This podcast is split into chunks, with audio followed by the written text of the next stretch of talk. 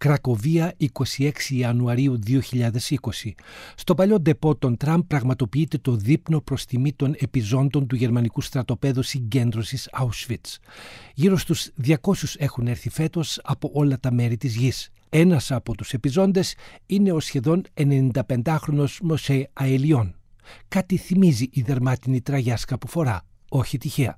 Την είχε αγοράσει στη Θεσσαλονίκη το 1987 και από τότε δεν την αποχωρίζεται. Εκείνη τη χρονιά είχε επισκεφτεί το Auschwitz για πρώτη φορά μετά την απελευθέρωσή του το 1945 και στη συνέχεια ταξίδεψε στη γενέτειρά του Θεσσαλονίκη που είχε να τη δει από το 1943.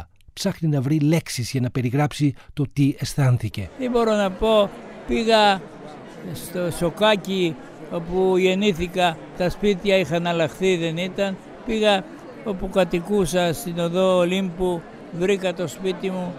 Ο άνθρωπος ξέρει ότι δεν, δεν μπορεί να κάνει τίποτα. Αυτή είναι η ζωή. Από τον Απρίλιο του 1943 ως τον Ιανουάριο του 1945 για πάνω από 20 μήνες ο Μωσέ Αελιών ήταν κρατούμενος στο κολαστήριο του Auschwitz έχει παραμείνει νοπή στη μνήμη του η στιγμή όταν μετά από έξι ημέρες ταξίδι στις 14 Απριλίου 1943 τα χαράματα ανοίγουν οι πόρτες του τρένου που τους μετέφερε από την Θεσσαλονίκη.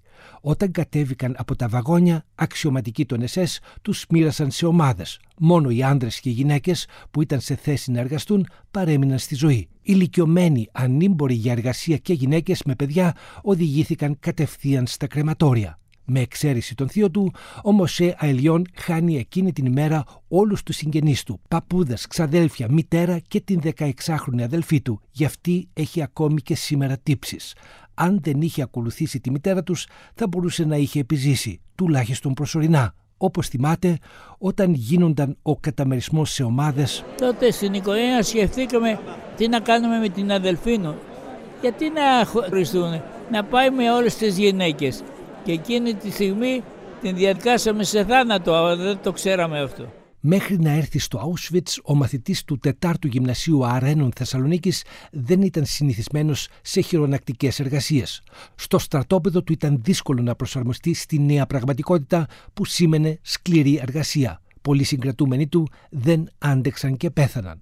Ο βασικός λόγος που κατάφερε να επιζήσει ήταν οι γνώσεις που είχε αποκτήσει στο σχολείο στη Θεσσαλονίκη και ένας συγκρατούμενος Πολωνός καθολικός μοναχός. Έδινα μαθήματα στα νέο ελληνικά σε αυτό το ιαρέα και αυτός μου έδινε ψωμί, φρούτα, γιατί αυτός το σπίτι του λάβανε πακέτα με τρόφιμα και μου έδινε.